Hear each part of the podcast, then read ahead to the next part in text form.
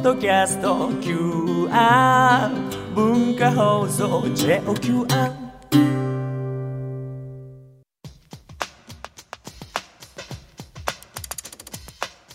大人カレッジ。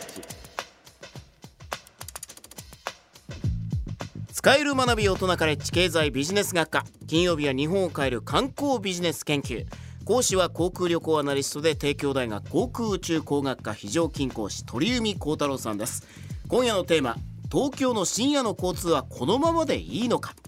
お願いします。はい、えー今あの東京の、まあ、今日のテーマ東京の深夜の交通はこのままでいいのかということで、まあ、今までも、えー終電に乗り遅れてしまって、まあ、本当始発まで待つということもあのする方もいらっしゃるでしょうしもちろんタクシーで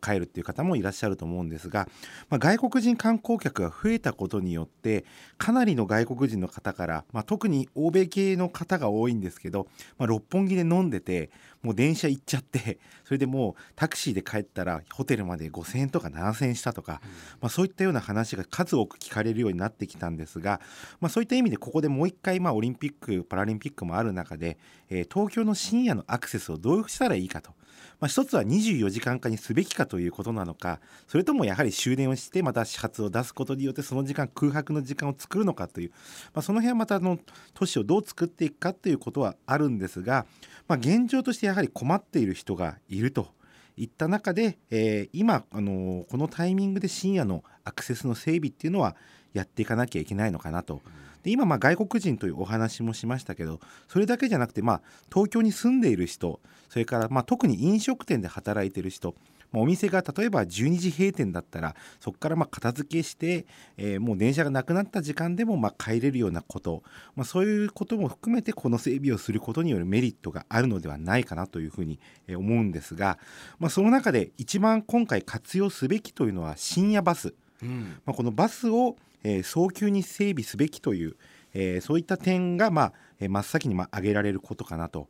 それ例えばタイのバンコクであったりとか、まあ、台湾の台北とかでもいいんですけどタクシー料金が比較的安ければ公共交通機関なくても別にタクシーで帰ればそれで済むんですが、まあ、日本もそうですし、まあ、ニューヨークとかロンドンとか、えーまあ、ある程度物価水準が高いところいわゆるイコールタクシー料金が割高な国。これにおいては、えータクシーだとやはり、まああの高額でなかなかそれで帰るのはもったいないという、まあ、そういったところにおいては公共交通機関の整備というのが、えー必ず必要なのかなというところなんですがで鉄道24時間にしたらいいっていう考え方もあるんですが、これに関してはやはり鉄道っていうのも安全確保、えー安全というのが一番大事になってきますのでやはり動かさない時間を作ってその間にまあ線路の補線をしていく、まあ、そういったことが必要なので電車の24時間は僕は難しいと思ってます。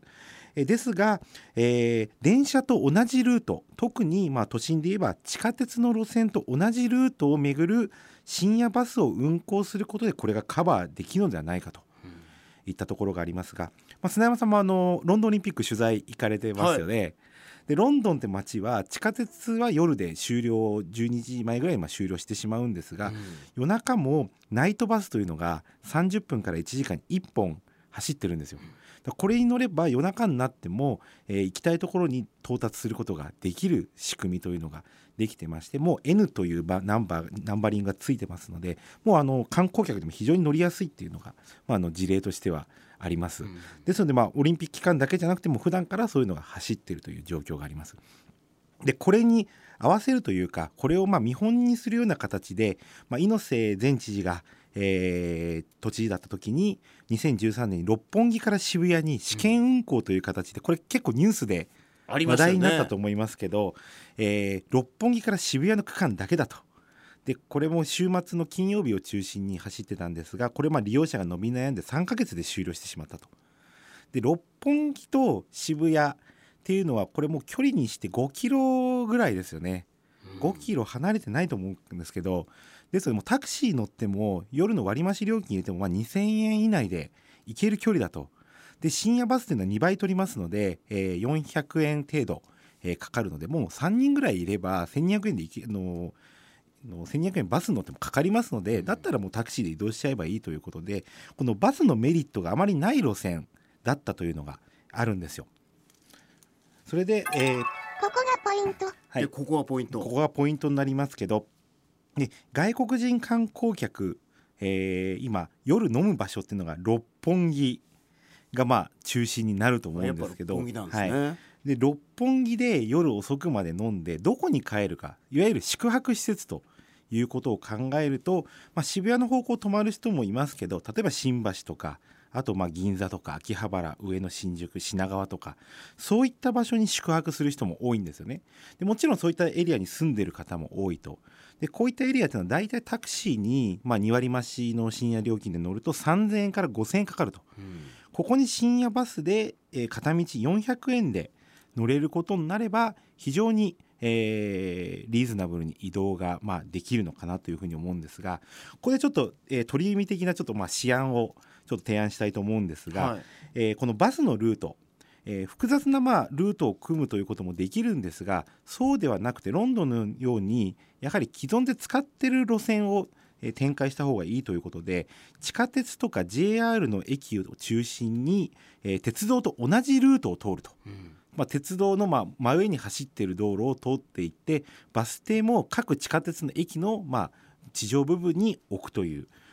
深夜においては地下鉄の代わりをするものっていうぐらいの感じですね。はい、ルートはあくまでももう地下鉄と同じと。それで、えー利用者がおそらく多いだろうというのは六本木を通る、まあ、東京メトロの日比谷線であったり、まあ、銀座とか上野あと渋谷表参道を通ります銀座線。それとあとまあ丸の内線。あと、えー六本木も通りますし新宿も通りますし新橋、まあ、汐留とか通る大江戸線、この辺りの、まあ、地下鉄で4路線それとあと山手線と中央線の東京から新宿の区間この6路線で、えーこのナイトバスというか深夜バスを片道400円程度で、えー運行することができればかなり深夜の、まあ、足というのが確保できるのかなと。まあ環状線が大江戸線と山手線2つ入ってますがこれで都心の多くはカバーできそうだはいということにもなりますね。そうですね。それとあとまあお酒飲むことが多い六本木新宿渋谷をカバーしていくと。それでそうするとじゃあ郊外ののに住んでる方は帰れないんじゃないかということが出てきてますけど今の渋谷とかまあ有楽町とか夜1時前後に出る、まあ、郊外に行く深夜バスというのが出ておりますがそれに加えてこういったまあの都心の中を走るバスでまずターミナル駅まで移動するそこから郊外に行くバスは1時間に1本という形で深夜の2時とか深夜3時に、えー郊外に行くバスを出すことによって、えーそういう郊外の方も帰れるような仕組みを作ると。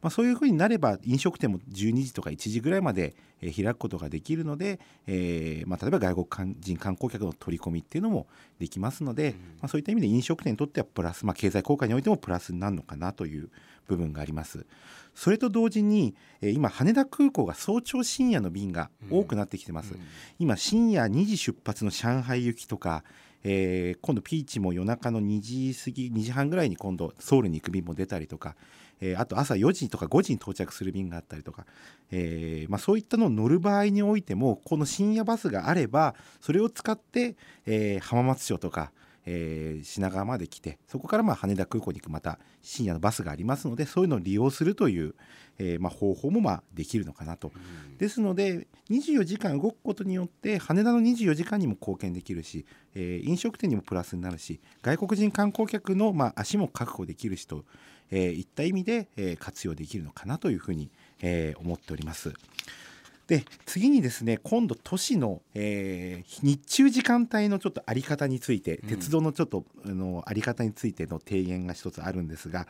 えー外国に行くと1日乗り放題の、えー地下鉄のチケットとか、まあ、ニューヨークとか、えーロンドンなんかもあるんですが、で東京においては今地下鉄都心の交通って東京メトロと都営地下鉄と JR と、まあ、さらに都営バスまで加えると、まあ、鉄道会社だけで3つ、まあ、バス会社1つという4つがあって、まあ、混在しててこれも外国人観光客にとって非常に分かりづらい状況になってますよね。でかつ1日券も東京メトロ単体の1日券が今まあ600円で売ってますと。であとまあ都営地下鉄と都営バスのセットになってる、えー1日券もありますと。であと東京メトロ都営地下鉄がセットになった1日券もあります。さらにそれプラス JR もえー入った1日券もありますという、これ非常に分かりにくいんですよね。まあ正直あんまり利用したことはないですけど、なかなか使いづらいですよね。なかなか使いづらいんですよね。それでかつ今外国人観光客に向けて、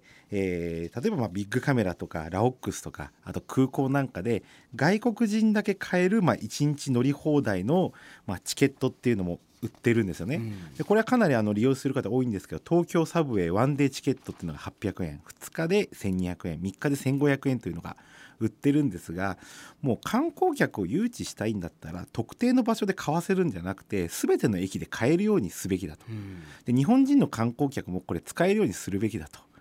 まず1日券そういう買うのに制約を持ってそのある場所でしか買えませんっていう、まあ、そういった仕組みもどうかなというところもありますしあとはもう、えー東京メトロと地下鉄セットでちゃんとまあ600円から800円ぐらいの料金でまあ出せるような仕組みっていうのも必要なのかなというふうに、えー思いますね。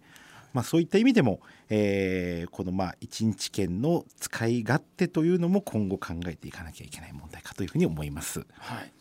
まあ今日東京の深夜の交通このままでいいのかというまあ深夜のお話と、まあ、外国人に向けたまあサービスの部分での最後のお話。